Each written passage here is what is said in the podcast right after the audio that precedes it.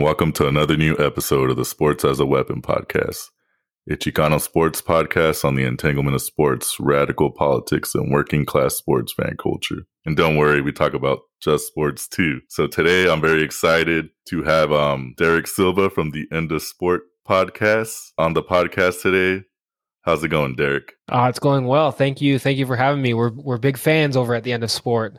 Thank you. I'm a big fan of your podcast too. Influenced me to start my own one this summer. So much appreciated. Much appreciated. If you don't know about his podcast, go check it out. I know we share some listeners and comrades online on Twitter, but if you don't know about their podcast, I recommend it. If you want to plug it in, you could do so now. Yeah, sure. Yeah, you can check us out at at End of Sport Pod on Twitter, on Instagram, www.theendofsport.com. If you're into the internet, um, yeah, check us out.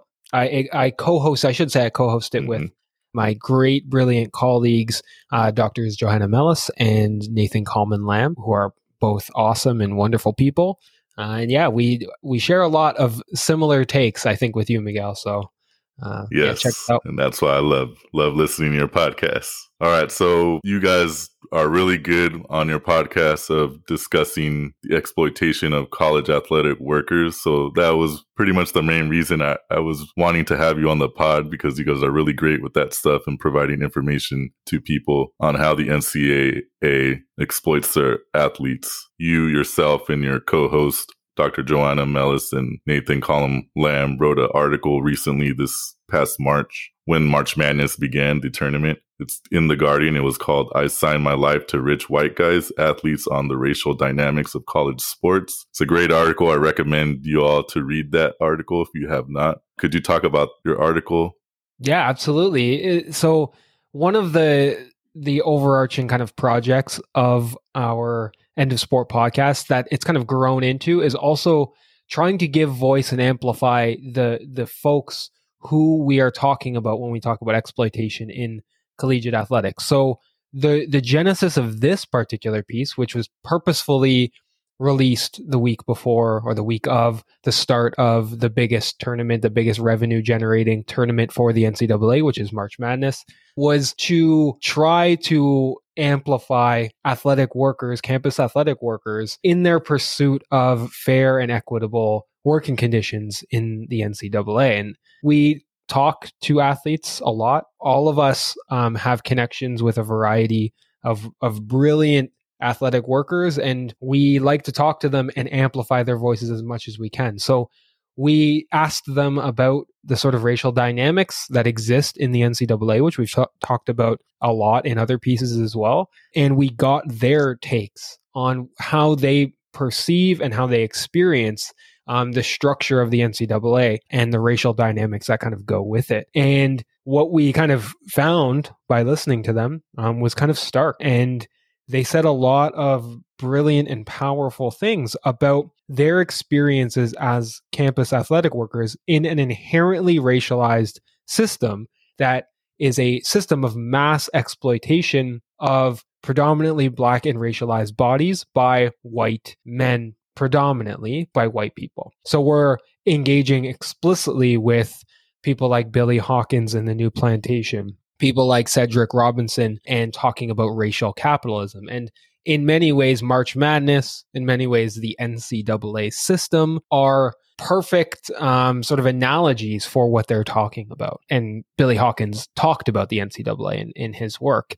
highlighting how it is this new plantation, the NCAA or, or collegiate athletics, and things like the prison system are new plantations by which predominantly white folks extend power, um, reify power relations, real, reify economic exploitation, and systematically steal wealth from racialized communities.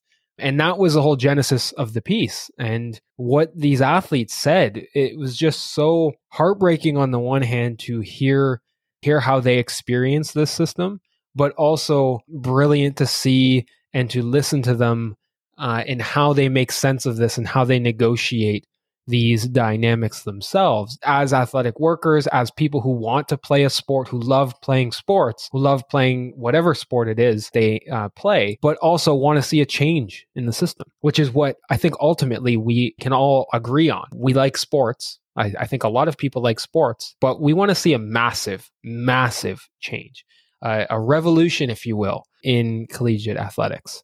In your article, you quoted sw- several athletes, some of college athletic workers. Some of them were anonymous. You guys also quoted former college athletes and who also briefly played in the NBA at University of Wisconsin star uh, Nigel Hayes. So I, that was one of my first Molotov MVPs that I did in my podcast because I read your article and I was glad to see that he was quoted in there because he went to college. I think he might have played all four years, but he had a brief stint in the NBA, but now he's playing in Europe. Mm-hmm. But just this past week with the Final Four ending, we saw some bad takes from people discussing the Gonzaga star player, him hitting that game winning shot. I saw some tweet talking about, oh, maybe it's not so bad to play for free in college basketball. That was like essentially what these tweets were saying because he hit this shot. Where else would he get this exposure? Yeah. He should be getting paid. He just made a lot of money with arguably one of the greatest Final Four buzzer beater shots in history. Yeah, I mean, like, w- the I I also saw those takes. Those mm. like, oh, it's this looks like a lot of fun. It was one of the tweets that that we saw. Um, and I think sports media is like really bad at this. Like they always go back to like, oh, these opportunities are wonderful. Like uh, campus athletic workers want to have, they're having fun, and therefore that justifies the mass exploitation. And that is complete bullshit to us. That is complete. Uh, it, it's it's a complete um, sort of distraction from what is actually happening. Of course, sports are fun for the most part. Yeah. Of course, like athletes want to play, but that doesn't like just because something is fun doesn't mean you can reify a system of exploitation and not pay them market value. Do coaches coach for fun? Like no. should should coaches in the NCAA that and and that's the immediate rebuttal to that. Like, yeah, okay, that's like the perfect uh, example to compare the situation. The college coaches are not going to coach for free. They could talk about all this. Oh, I love my players, my students, my school, but they're not going to coach for free. Absolutely, and and then and, and they're not going to they're going to get try to get coached for as much worth they can get. So why can't the college athlete that's actually playing the game profit as well? Exactly. And Daniel Libit actually FOI'd, um, if you follow him, Daniel Libit on Twitter, uh, he FOI'd. Oh, yes, I just, I just saw that tweet. Yeah, like he, he FOI'd hundreds of, of NCAA departments and highlighted that like Jim Harbaugh pocketed 250K from Downey. That's not his salary from coaching. Exactly. Just, he's making money off his likeness. Exactly. Like he he's able to seek out whatever market that market conditions will pay him both in terms of his coaching, he can he can leave and, and accept a job somewhere else. He can also get endorsements as as much as he wants, but campus athletic workers can't do any of that. In fact, like there's all these transfer rules that make it difficult to even move if say you're not getting playing time or if you no longer are vibing with the coach or no longer want to play there or want to go back to whatever reason it could be. The NCAA unilaterally sets all these conditions that make that more difficult. Not only can you not seek out any market value in terms of compensation, but you also don't get any choice in, in terms of if you want to play somewhere past your commitment. Which doesn't make sense because, all right, when I was a college student, if I don't want to keep going to this school, I could transfer to another school. Well, there's some process in doing it. But it's not like with the college athletes where they make it very difficult, put this all these bureaucratic steps to make it very difficult to transfer. Yeah, absolutely. and, and like I can't think of anytime I, I engage with people, I always ask them to, to consider any other place where adults, they're of the age of 18 or older, are sort of not allowed to capitalize on their market value. There's v- very few, if any, things that I can think of um, that exist that we we control the market value for their labor, and the collegiate system is one place where we do that. Why do we do that? Because we have this like obsession with distinguishing uh, well, an obsession with money, first of all, mm-hmm. um, on, on, the part of collegiate ath- athletics. But we also have this odd preoccupation and commitment to this fake concept of amateurism mm-hmm. that was created by a person in order to prevent workman's compensation for injuries like playing on a football field. So it was created to dodge that and to make sure institutions weren't liable to pay for these things. And it has remained relatively intact in the exact same way since the 60s, since when this idea was created. And the 1960s, there was no game day, Home Depot game day, Pepsi, blah, blah, blah. There, there was not this massive commercialization that we've seen. All the bowl games are named after corporate sponsors Ex- or the stadium, whatever it is. Like the eh, yeah, and and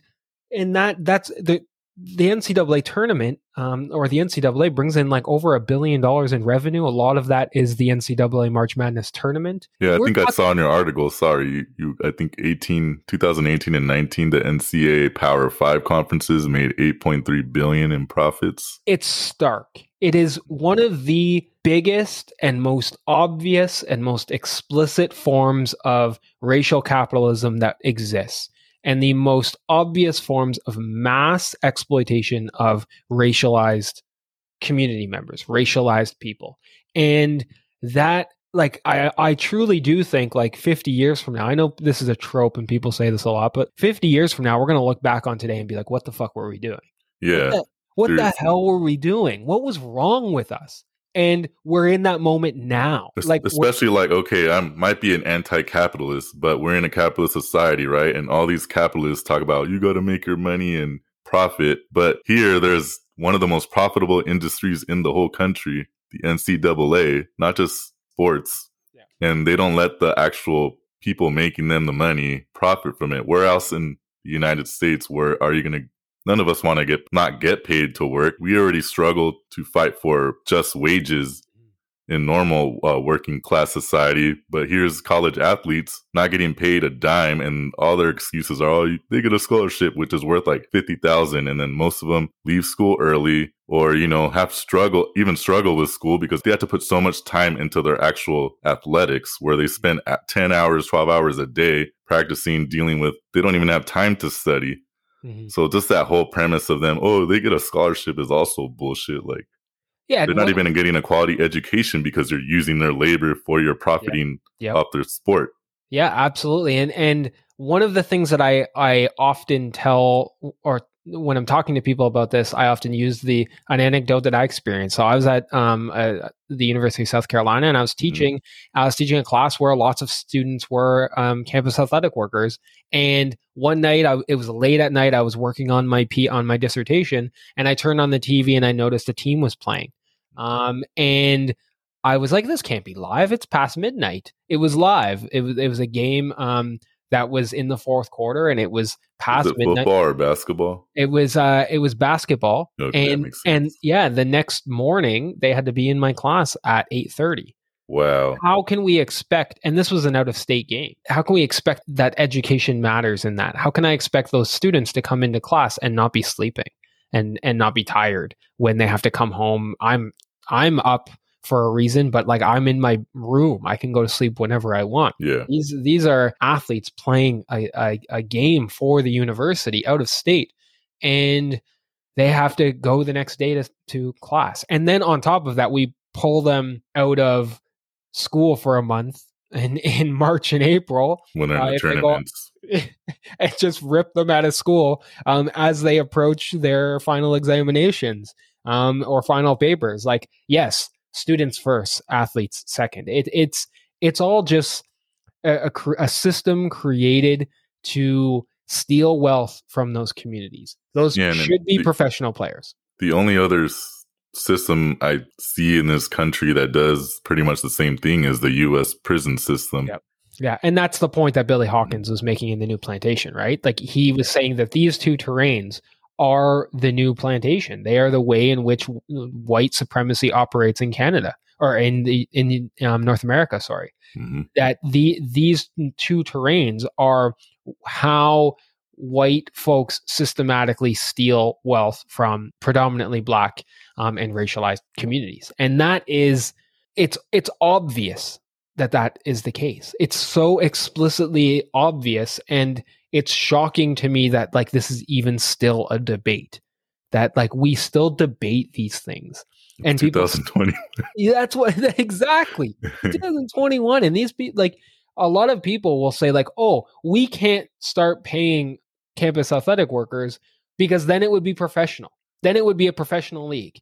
Like college football is literally like the minor leagues of the NFL. Like to not think of it any other way is just yeah. And on top of that, it's like in the United States, the United States is an advanced capitalist system. Mm-hmm. They love treating people as professionals. Professionalism is like the preeminent thing that they celebrate. It's the, the central figure of the quote unquote American dream.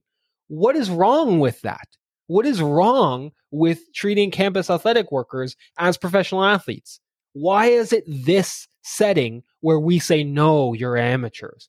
Why is this this setting where we say no you can't be a professional? If the market is there to pay you money, you should be able to capitalize. That is capitalism and full stop. I am a critic of capitalism, but that's our system. So you can't on one one side say no, you're amateurs and then every other setting you say no you're a professional we want you to earn as much money as possible and and be seek out your market conditions. It just doesn't make sense. Yeah. So e- even like let's say a grad student that might be a TA, they already don't get paid their proper wages either, but even they get a salary out of it. Yeah, I, I was yeah. earning a salary when I was at the University of South Carolina. Like I was I was paid, um, and that was my market value determined by a market that I agreed to ahead of time. And if I sell a book in, if I write the best book in the history of the world, um, in uh, while I'm a, an undergrad or a grad student, I I can sell that. I can mm-hmm. earn royalties on that, and it's it's just it's it's sheer utter hypocrisy. It makes no sense. It's just we justify this mass exploitation system because we like it because people don't push on the NCAA. Maybe they're starting to, maybe not. We can talk about that. Hmm. But it's because people aren't pushing on the NCAA. Policymakers, other than, and we're starting to see some rumblings of policymakers and, and politicians pushing on the NCAA and potentially Supreme Court pushing on the NCAA to change some of these things. But until that happens, it's just going to be the same old thing. And um, I think we need a, a, a social realization that there needs to be a revolutionary change to not just co- college athletics, but higher education in society at large. We need a, a fundamental reconfiguration of how the college athletic system works, which will render contemporary college athletics possibly uh, unimaginable. It will render it like you you it just will make it unseeable right now like uh, a, a, it won't be the same. And with that we have to also revolutionize higher education we have to mm-hmm. revolutionize the ways in which we admit people. We have to revolutionize the ways in which we support our students when they're in university. Um, we have to revolutionize the funding models. We have to de-Disneyfication, de-Disneyfy the campuses and make it less of a sort of quote unquote playground and more of an institute of higher education as it should be. Um, and we need to move away from like treating public education as like a harm and as this thing that we have to like be in austerity mode and and view it as a public good. That's the whole project that we're kind of fighting for. Yeah, it's all it's all entangled. So that was kind of one reason I decided not to pursue my PhD. If if people don't know, I have a master's in applied anthropology. I didn't pursue my PhD because one of my fears was not being able to find a job after I graduate. Some people yeah. are able to, but a lot of people can't. And then you work as an adjunct and don't get paid your proper wages or get the benefits and it just been more difficult to even get um, more professors to be working because all the money goes to pretty much all the top high earning sports coaches and the administration. To me, it's all like you're saying, this is all connected. Yeah, and and like I would say, like it it also goes to this like Disneyfication of our campuses. Like we are not funding public education; mm-hmm. we're funding gyms, we're funding big stadiums, we're funding um, big new buildings and residence buildings to get people onto that campus because the attraction is things like football, things it's, like basketball. Go ahead. It's just like the professional sports stadiums. The NCAA is trying to claim, um, you know, we we're amateurism. We don't. We're, this isn't professional sports, but then all their money is going to sports and building these cathedral stadiums, mm-hmm. these training centers, these billion dollar facilities that's just the same it's exactly the same thing that a professional sports team would do when they try to get a new stadium or build brand new facilities. Yeah, it's too late. People yeah. say that we they, that these aren't professionals. It, it's already professional in every way. It's professional. You you charge audiences money to watch. You sell jerseys. You sell tickets. You sell broadcasting rights. Mm. You pay coaches absorbent salaries, over 10 million for the highest paid coaches in football and basketball. It's already professional, except you have a monopsony over the labor force and you d- have decided to cap, uh, as a cartel, you've decided to cap the wages at zero um, or at just over zero. So it, in the in the end, it, it's already professional. Whether whether or not you want to say accept that, that's on you, but it's already professional. It's just professional exploitation.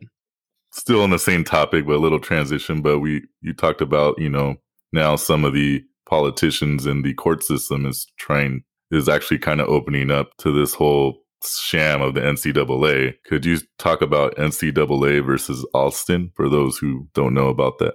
Yeah, yeah, and so I should preface: I'm not a legal expert. I'm not. I'm, I would not even say I'm an expert in this particular court um, case, but basically, um, the campus athletic workers have been pretty successful over the past, um, I would say, since 2014, um, with bringing class action lawsuits against the NCAA um, based on the Sherman Act, um, based on antitrust law, and the claim has sort of spiraled or, or snowballed around the central notion that the cartel or member institutions of the NCAA are getting together and setting or violating antitrust law by kind of setting the price um, for campus athletic workers, whether that be no payment, whether that be after the Ed O'Bannon case in, in 2014, whether that be like adding um, certain cost of living analyses, uh, uh, uh, cost of living bonuses, or cost of living. Um, I don't know what the the actual uh,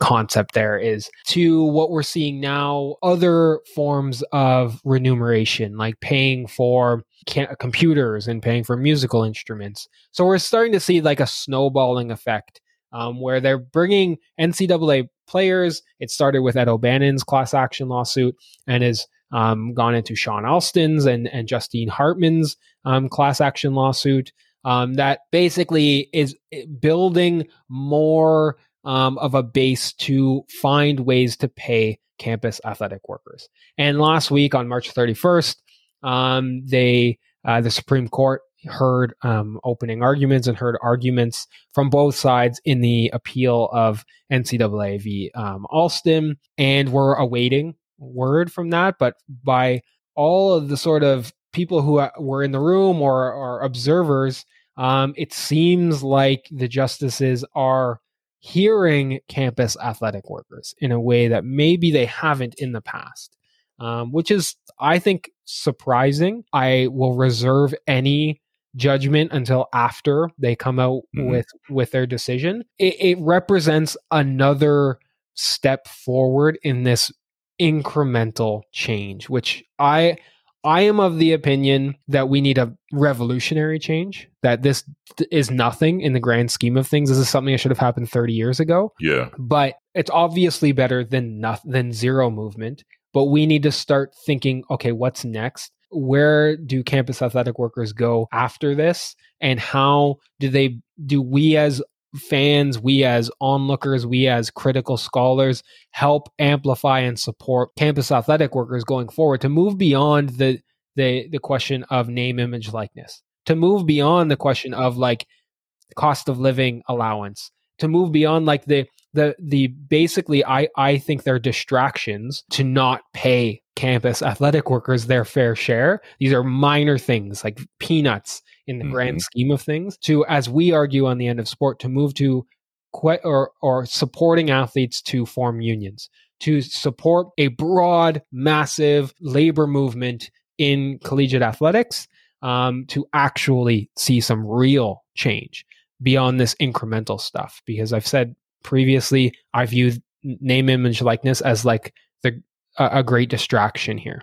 It's it's so incremental in the grand scheme of things. Yeah, because still they're still not going to be getting a actual salary. Yeah. it's kind of like what the coaches are doing where they go get some extra money while they but they actually have a salary yeah. Yeah. And like what we're seeing, we're, what we're seeing with name, image, likeness right now is states are viewing this as a way to provide competitive advantages to their institutions, to their universities. Like, like California, correct? California, Florida, they're passing um, name, image, image, likeness rules to allow for these things. And then the universities, UCLA, USC, Florida, Florida State, can then turn around and use it as a recruiting tool, which is I like I think that's like inherently that's just reifying the problems. That's yeah. just making it worse. By you are providing athletic workers with more, uh, with with more remuneration, but you're not actually dealing with the structure. You're not actually dealing with the. No, it's, it's, a band aid. Exactly, mm-hmm. and and that's that's what I think. Like my my take on all of these things it's like these are band aids. These are like you're providing peanuts. You're trying to distract public attention away from the big debate, which is let's like actually talk about campus athletic workers' rights. And their rights begin with one, a seat at the NCAA table to advocate for their own rights, two, to be able to unionize, to be a labor market like anything else, and three, to be a labor market, to be an actual market where you can seek out value seek out whatever value that means and all of the other things will sort itself out later in terms of other sports who gets money. If you're going to be a capitalist system you have to be a capitalist system. You can't just be capitalism until suddenly you're socialism in this one setting or you're yeah. you're capping you're controlling one particular market it doesn't make any sense and even with NCAA versus Alston in the hearing last week, just to hear all the conservative judges yeah. actually, you know, supporting the athletes should get paid. But that is a position they should take because they're capitalists, right? You would That's, think, right? Yeah, you would think. So even hearing those judges who I freaking hate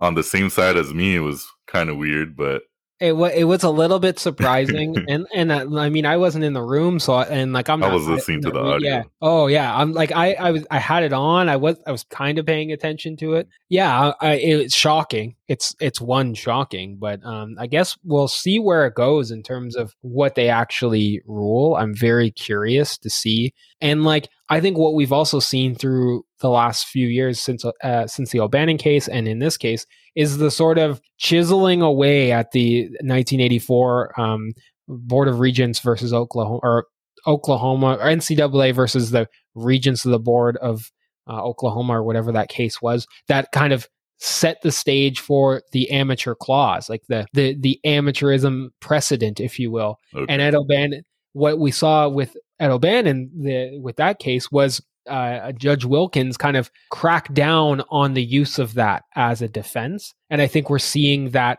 again chiseled away in this. And soon we're going to be like, amateurism is no longer even a legal concept. I hope that is a that's what's kind of next. It's no longer a even legal concept that can be used in a in a court to to mean anything. And if folks are interested in learning more about I think that Andy Schwarz on Twitter. He's a wonderful economist and, and legal scholar, and he's he's written a lot on this. He uh, is kind of leading the way in, in many respects with highlighting how this is sort of legal precedent.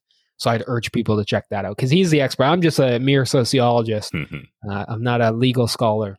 And then also in Congress, there's a bill, the College Athletic Bill of Rights, would be a 50% share of profits and the AP did a survey that came out on April 1st. They surveyed, it was all Power Five conference uh, athletic directors, but they surveyed 357 and 69% opposed the 50% share profit model because one of the bullshit reasons that a lot of these people use is, uh, oh, what about the other sports? If it wasn't for football and basketball making all this money, we wouldn't be able to fund all these other sports. That's one bullshit. of their arguments it's just bullshit. Yeah, you might not be able to fund it in the same way. Like you might not be able to send a golf your golf team to Hawaii before the season starts and, and with like all expense paid trip.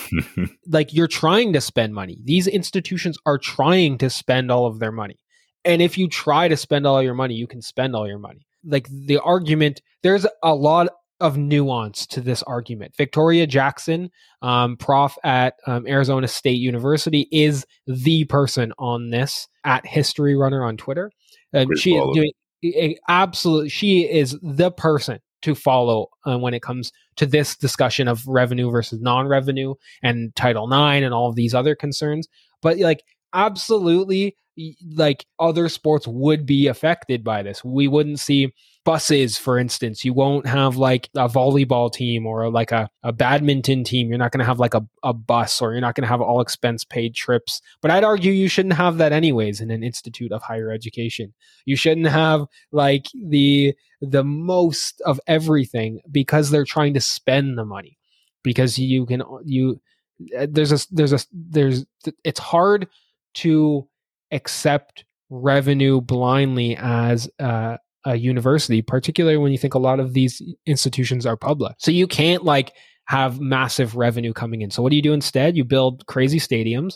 Every year you reinvest in stadiums and locker rooms and buses and trips and pay for all of these things to hide the the revenue. So it actually looks like the books aren't that balanced and and you're not making that much money, but it's actually just because you're Disney Disneyfying your campus.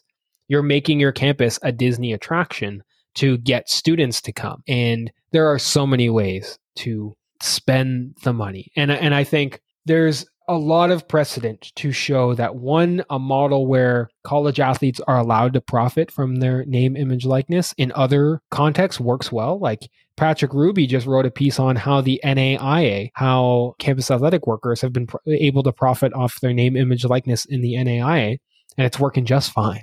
There are yeah, I think I saw a recent article. I can't remember the athlete's name. It was like one of the women's college basketball players. She just made money off some video from her Instagram or something. I can't remember what the name of the article is, but I just saw it yesterday but I'll retweet it later when I post this podcast episode. Yeah, like there there's so there's so many opportunities that campus athletic workers just don't even have access to, and and if they did, they would be in violation of the cartel's rules, and then they would face like repercussions not only to their playing time but also their character. Right? We can't forget that the NCAA has been super successful in uh, criminalizing, I'll use that word, uh, or deviantizing mm-hmm. um, athletes who a- accept monetary gifts or accept some sort of remuneration outside of NCAA rules. We saw it with Cam Newton.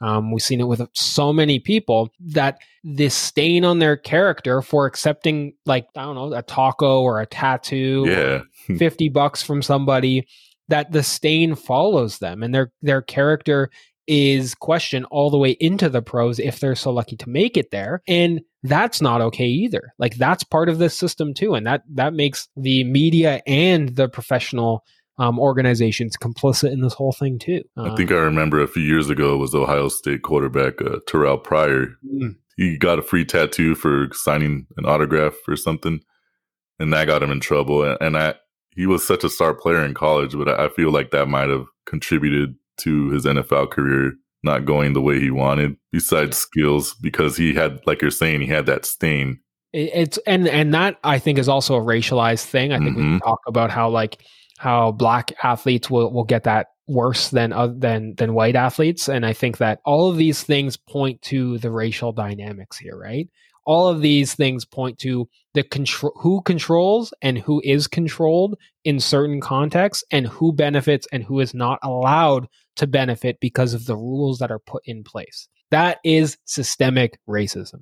That is an explicit example. Um, the NCAA and this whole cartel system is an example of systemic racism that we need to take seriously and call it for what it is. And I don't think people get that when they turn on March Madness or watch college football. They don't see racism. And if the NCAA will have it any other anyway, they name their courts like equality and like brand their mm-hmm. and they, mm-hmm. they come out with statements to make it seem like it's not. But the structure itself is racist. The structure itself is gendered, is classist. It's created to serve that purpose. Cedric Robinson talked about this in terms of racial capitalism. This is racial capitalism. And until we start talking about that, I don't think we can even begin to scratch the surface on getting rid of this exploitation. I don't I don't think we can even scratch a surface on on moving forward and revolutionizing the system beyond incremental changes like pay for name, image, likeness, or allow campus athletic workers to go back to school later on, or allow um, them to transfer, or or whatever. And yeah, speaking of transfer, uh, Dick Vitale just had a terrible take on Twitter. I tweeted, I I think I I quote tweeted it. I said I don't even need to comment on how bad this take is because it's brutal. It's yeah, brutal. I'll read it real quick for yeah, those who yeah. did not see it. It was just today. We're recording on April 9th. This will come out next week, but this was Dick Vitale's tweet. Quote, this transferring all over the place is going to destroy our great game. The NCAA should think twice before officially making it that players can transfer without sitting one year. The chaos going on is sickening. Only should allow players to transfer without sitting when a coach leaves. End of quote. But someone pointed out that Dick Vitale like left programs like three out of four years during his coaching career. Yeah, translation, we set the rules and you should be grateful to us for those rules and any resistance to those rules or any way in which you can benefit yourself is not allowed. But coaches can do whatever the hell they want. And he even says coaches, that's the time. So that's the moment that you can change when a coach who's given free reign to go wherever they want and oftentimes after a very large buyout um, that happens if they get fired or something, they're allowed to leave wh- whenever they want for whatever opportunity they can but the campus athletic worker can't. That is about control. That's about authority. And I would argue that tweet itself contributes to this system that I'm talking about, to the, the, the, racial dynamics of campus athletic workers and highlights the complicity of mass media and sport, the sports media industrial complex in this whole thing. They don't ever critique the system. They don't. A lot of those coaches and analysts are just talking heads for the NCAA. Yeah, and then they really promote some really damaging and in in some cases violent things. Um, and it's it's brutal and again i think we we need to consider the sports media industrial complex and the ncaa as one and the same. It's part of the exact same system. So when i'm talking about the ncaa system i'm not just talking about member institutions of the ncaa that make up the ncaa their coaching staff and athletic departments. I'm like legitimately talking about higher education universities, states, policymakers, governments, um, media, the scribes that go with media, the people who promote it, the fan. Everything is part of this system. So the sociologist, of course, I'm going to say it like mm-hmm. the structure of this whole thing mm-hmm. just reifies, and we saw it for the last month. We saw it um, in March Madness. And then we saw the gender differences from the NCAA, where, you know, the men's tournament had this great workout gym, whereas the women had didn't even look like a high school gym, to be honest. Like it was terrible. And then some of that argument from people was like, well, NCAA women's and WNBA women's sports isn't as profitable. But that's also a lie because even this past tournament's ratings were up and they made money. And Axios just put out an article about how college athletes could make money off their likeness. And 10 of the top 20 were women college basketball players. Mm-hmm. I think hmm. number one was Paige Bueckers of UConn. Yeah. yeah. She has 730,000 followers but they estimate she could have made at least $382,000 off her likeness. Yeah, so for them to even argue that women's sports isn't profitable is also bullshit it's bullshit. And like there's there's so many gendered things ha- that have that have gone on the last month. Not only did we see the the obvious like i wouldn't even call it oversight. I, w- I would just say that the gendered approach of the ncaa in terms of their how they take the women's game versus the men's game and just put all their money into one and not into the other was so obvious with that gym stuff with Sedona Prince um, mm-hmm. going through and, and highlighting their their lack of exercise gear to all the way to like the end when we see the Cinderella story of Oral Robert, which uh, Hamal Javeri wrote a brilliant piece on the problems with treating with forgetting Oral Roberts' brutal history of like anti LGBTQI plus people and and it's so problematic to like just forget about that and treat them as a Cinderella story to ultimately the men's championship going to another anti homosexual institution like Baylor University, mm-hmm. um, who still has anti homosexual things written in their student code of conduct. So we saw so many different manifestations of all these contradictions. Yes. Mm-hmm. It's so obvious when you peel back some of the onion and actually take like a, a little bit of you don't even need to be burn it all down. You don't even need to be like oh like so anti-capitalist. You just need to like be a critical thinker for like 5 seconds to see the problems here and the compounding problem. And um, yeah, like the the past month in in collegiate athletics have just brought so much to the fore that I think we need to we need to have a reckoning with ourselves um, as society, both at the individual and the structural level. Mm-hmm. Like there's there's no way to think about it other than than think about the ways in which we're complicit, the ways in which our friends and our family are complicit, but also think about the things that are out of our control that uh, are quote unquote bigger than us and and the the structure the ways in which our own fandom for instance is structured the ways in which we we often have very little like agency when it comes to like being someone invested in the NCAA. Mm-hmm. But the moment you can realize that is when you can start being reflexive and start being like, okay, this was conditioned in me. Like this, I was conditioned all through my life to enjoy this sport. So maybe I can uncondition that, right? Maybe that can maybe there are ways in which I can support campus athletic workers or do minor resistances that will build into something bigger. Mm-hmm. Um, and that's the only way we'll see again non-incremental change is if there's a sort of social or cultural shift to realize all of our complicity in this but also our power as people as political actors to be able to push on a system like that i just went and, on a rant a oh that was rant. a beautiful rant mm-hmm the way I look at that is okay, I used to be, well, I didn't know I was a pro capitalist, but the way I was conditioned growing up, like everybody growing up in the US or Canada in a capitalist society, I didn't know any better, but I, you know, I learned some things. Now I'm radicalized. I, I, call myself, I'm a communist, but like I was able to, you know, recondition myself away from that and to be critical of capitalism. So I think it's also possible with sports. And it's kind of one reason I wanted to do this podcast because I love yeah. sports, yeah. but I also want to be critical of it. And one thing that actually kind of taught me that I could kind of actually live without watching sports, even though I'm watching again and I love watching it. The pandemic, when it was gone for a while, I realized, hey, it's not so bad. It's not the end of the world that I'm not watching sports. Yeah.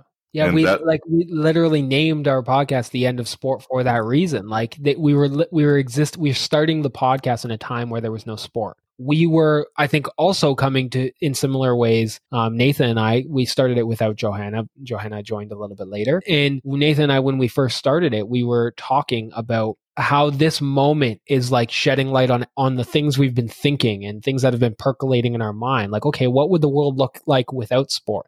Mm-hmm. if there was an end of sport. And then bam the pandemic hit and there was the end of sport. Then we took a literal we were just like let's name the podcast that because it's kind That's of awesome. perfect. It's a it's a good time it's a good moment for that. But we were grappling with the same question. And in in in many ways like I'll admit I grapple with this question today. Like I wear I'm wearing a Toronto Raptors hat on right now. It's cold in my basement. I'm wearing my Dodgers champions shirt. There is something to sports, man. Like there is. Like I'm not I'm not going to ever deny that. But you know what? There's also all of that shadiness and mm-hmm. all of the ways in which sport reifies the worst of society that we really need to grapple with. We really need to like to push back on. And and I think we're starting in some ways to see a lot of that in a variety of great brilliant powerful movements that we're seeing in sport where athletes are really taking taking on and they have for a long time. I'm not suggesting that this is like not new, but I think there are some some hints of revolution if you will mm-hmm. um, that are brewing. So about to end the podcast very soon, so one last topic I want to talk about is you and your colleagues have talked and written a lot about COVID-19 and sports. And recently, an Alabama fan, super fan, attended the March Madness tournament to watch his team, the Alabama basketball, Luke Ratcliffe or Ratliff. Mm. He was 23 years old, 23 years old, and he passed away from COVID 19 and likely contracted it from attending the March Madness tournament. Could you talk about your, your guys' work on COVID 19 in sports? Yeah, we, we, so we've been talking about the the problems of pandemic sports since the beginning of the podcast. That actually turned into starting to write a bunch of like public pieces on this, uh, and we we published one um, in Jacobin call or I, I don't know remember what the title was, but it was basically saying that both fans and athletes are sacrificial lambs here when we talk about like pandemic sport. That um, institutions in the NCAA and the NCAA as a whole is complicit in sacrificing human lives and human bodies um, in order to make money. Um, and that is, on the one hand, the campus athletic worker is obviously put at increased risk a lot of unknown risk when we talk about long COVID, when we talk about possible uh, myocarditis and heart issues, things that may affect these athletes for a very long time. But also the fans and the students that we bring on campus on our Disneyfied campuses and we pack them into stadiums to varying degrees. We saw fans uh, at March Madness. We saw we're we're seeing uh, it's a it's not in collegiate athletics, but we saw a packed stadium for the Texas Rangers home opener yeah. last week, which was disgusting. And they don't see. even have some protocols like you don't even have to wear a mask to their they, games. I think they said they had to wear masks, like yeah. that, but they didn't enforce that whatsoever. And these people who make decisions, who allow those things to happen, are part of spreading an infection that we don't know how it's going to impact people long term. Yeah, we, we're a year into this. Exactly. We have no clue what the true risks are. So then I would argue that we also can't fully consent to those risks because, especially when we're talking about campus athletic workers whose consent is already conditioned mm-hmm. in a variety of ways, and I would argue does not exist. At least the pro athlete gets paid. Yeah, yeah, right. I'll, like, I'll, I'll get behind that, and uh, that like at least that these professional athletes are paid relatively well. But in the case of baseball, you've got the minor league baseball system where true. it's like a clusterfuck um, in terms of their remuneration. So it's not universal across the board. You also have people in the in the NBA who don't make thirty million dollars a year. Mm-hmm. Um, so there's a continuum there. So that's why I think focusing on collegiate athletics, that's where it's obvious. That's where it's like so pervasive and so poignant of an example that there's no there's no counter argument there. In the pros, you can say, yeah, okay, they're professional. They're getting paid. They they're getting paid to take on additional risk. Fine. Police officers, firefighters, they get paid to take on additional whatever. But when we're talking about unpaid campus athletic mm-hmm. workers, that is an obvious example where we're just sacrificing these bodies. Why? Because we're bored through a damn pandemic. We're bored with quarantine. We need March Madness. Is our quote unquote normal? We want to get back to normal because our lives matter. I, that was not a play on on all lives matter or anything. I, I should just be very clear there. It was just the words I used. But like because we're bored, we want to see we want to watch these things through lockdowns and quarantines and we want to be normal but we forget of all the people who are affected. And espe- like the campus athletic workers are people, the fans, but also I, I keep raising the point on Twitter. What about the people who are secondary infections from those people who are in the stands? What about the tertiary infections from those people? What about the the person who who's infected six people removed from someone who gets yeah. an infection? We will never know those people. We're not going to know their COVID story we're not going to know their story. They're going to they're going to be a, a statistic and an aggregate that looks like a, a million people die.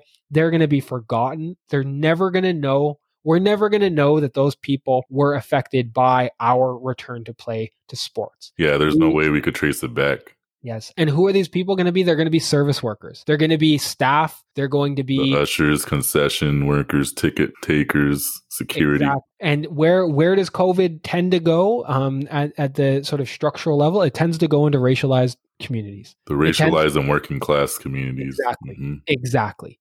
And those stories aren't going to be heard. And that's my problem with return to sport in general. All sports. If you have fans there, you're contributing to this. It doesn't matter if if you infect one person because of sport, you don't know how many infections are later on in that. You don't know how many people will die as a result of that. And that's my big problem with with sport as we kind of go through this pandemic and I think we need to talk about these things because we're not. We're not talking about there's 50 40,000 people at that Texas Rangers game. How many people are going to catch COVID? How many secondary infections? It's just I'm like they're it, not even trying to do social distancing. No, no, oh, they, and I think it, it, was it was a point of Texas pride if you will. Like it was it was taken as a point to like show show the world what Texas thought of COVID and it was led by like the the governor of that state like yeah doing the getting rid of mask mandates all these things. It was just and and like to some degree you want you want to blame the people. You want like your first instinct is like to blame these people like the fans who went. But like i want to reposition the focus explicitly on the people who make decisions who allow that to take place. It's not the fan first that i would condemn. It's not the consumer of something that I want to condemn first. I want to condemn the structure that allows that consumption. That's the Marxist critique, if you will. Like, I want to take the system down, not the individual. I don't want to responsibilize individuals. I want to tear down the system. And that's exactly what corporate individual responsibility bullshit's all about in American culture when it comes to capitalism. Because we, we don't just see that in sport. We saw it when BP had their oil spill. Exactly. And then, oh, or with recycling, oh, it's up to you, the individual but not the actual system and those people in power who are in charge of these systems. Absolutely. And, and, like we see it in higher education in general. Like mm-hmm. all these universities say, come back to campus, stay on campus, live in residence, do live the campus experience. We're going to provide you with a safe, amazing, like perfectly safe place. And then there's an outbreak in a student residence and university administration administrators blame the students for partying for doing all of the things that they do as students that you knew they were going to do. You kind of want them to do even though you might like condemn it in certain you want them to live that experience because you want them to be consumers of your product which is residents and then you're going to blame them. It's just neoliberal responsibilization. Mm-hmm. it happens everywhere and i want to avoid doing that. And i want to instead launch my critique, and I think my co-host on End of Sport would agree, launch the critique at the structure, at the cartel, at the NCAA. All right, that's a good way to end our podcast today. Thank you, Derek for coming on. Could you please plug in your podcast and your work again before we go? Yeah, absolutely. Thank you so much for for having me again, co-host with Nathan Kalman Lamb and, and Johanna Mellis of the End of Sport podcast. You can check us out at End of Sport Pod on Twitter or Instagram or www.theendofsport.com. Awesome. Thank you, Derek, for coming on. And this is not the end of the podcast. As always, I'll be ending the podcast with a new Molotov MVP segment. Thank you, Derek, for coming on. Thanks for having me, Miguel. Thanks.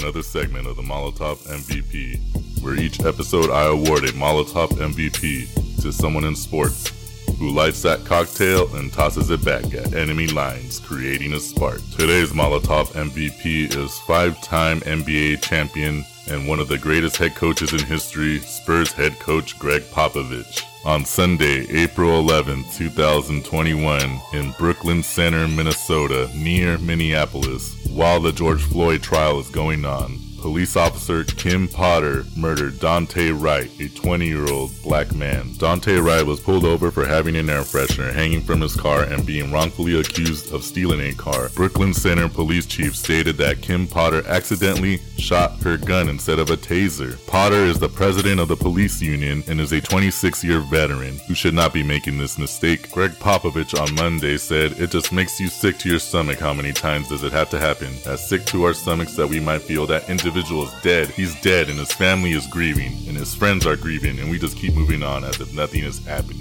Justice for Daunte Wright and Gregg Popovich, thank you. You're the Molotov MVP. Thank you for listening to another episode of the Sports as a Weapon podcast.